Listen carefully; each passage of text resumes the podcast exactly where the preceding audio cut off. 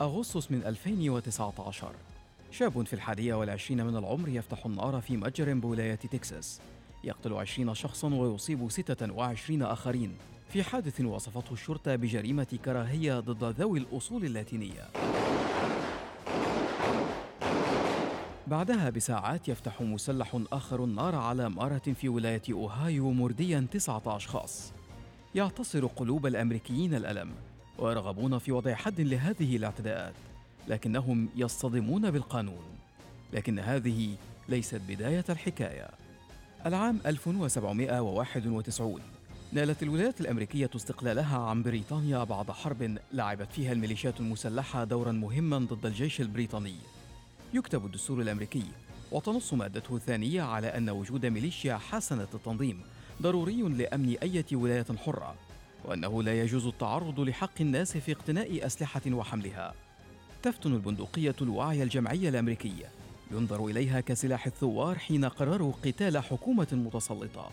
وفي منتصف القرن التاسع عشر تحدث سلسلة من الابتكارات تفضي إلى ولادة مسدس كولت والأسلحة ذات التلقيم الخلفي التي أحطت بدورها بندقية الإطلاق المتكرر وبندقية وينشستر وغيرها.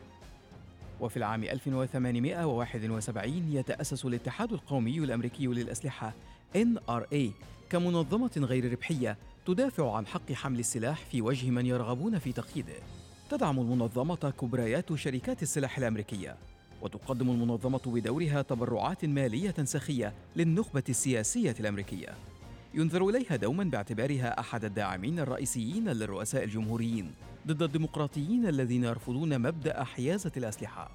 تظهر الإحصاءات أنه خلال الفترة من 1997 وحتى 2003 أنفقت المنظمات المؤيدة لحمل السلاح نحو 15 ضعف ما أنفقته المنظمات الرافضة لحمل السلاح.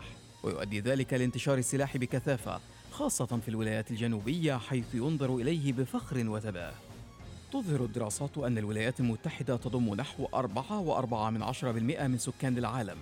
لكنها تحتوي في المقابل على نحو 50% من الأسلحة النارية في العالم.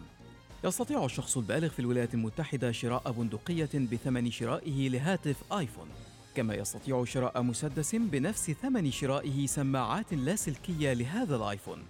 لكن السلاح يصل إلى المدارس. في عام 2018 يظهر مشروع لتعداد الحصيلة السنوية لهجمات إطلاق النار مقتل أو إصابة 113 شخصاً خلال حوادث إطلاق نار بالمدارس الأمريكية. يثور الجدل من جديد. أصوات عديدة تطالب بتشريعات تمنع أو تحد من انتشار الأسلحة. لكن ال NRA تفوز بالمعركة مرة أخرى.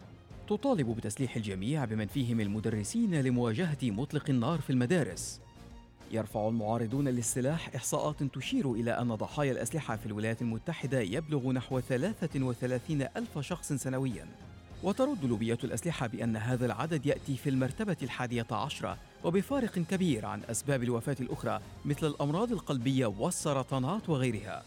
يقولون إن لا شيء يمكن أن يواجه رجلا شريرا بحوزته سلاح سوى رجل جيد بحوزته سلاح. الحكاية. بداية الحكاية.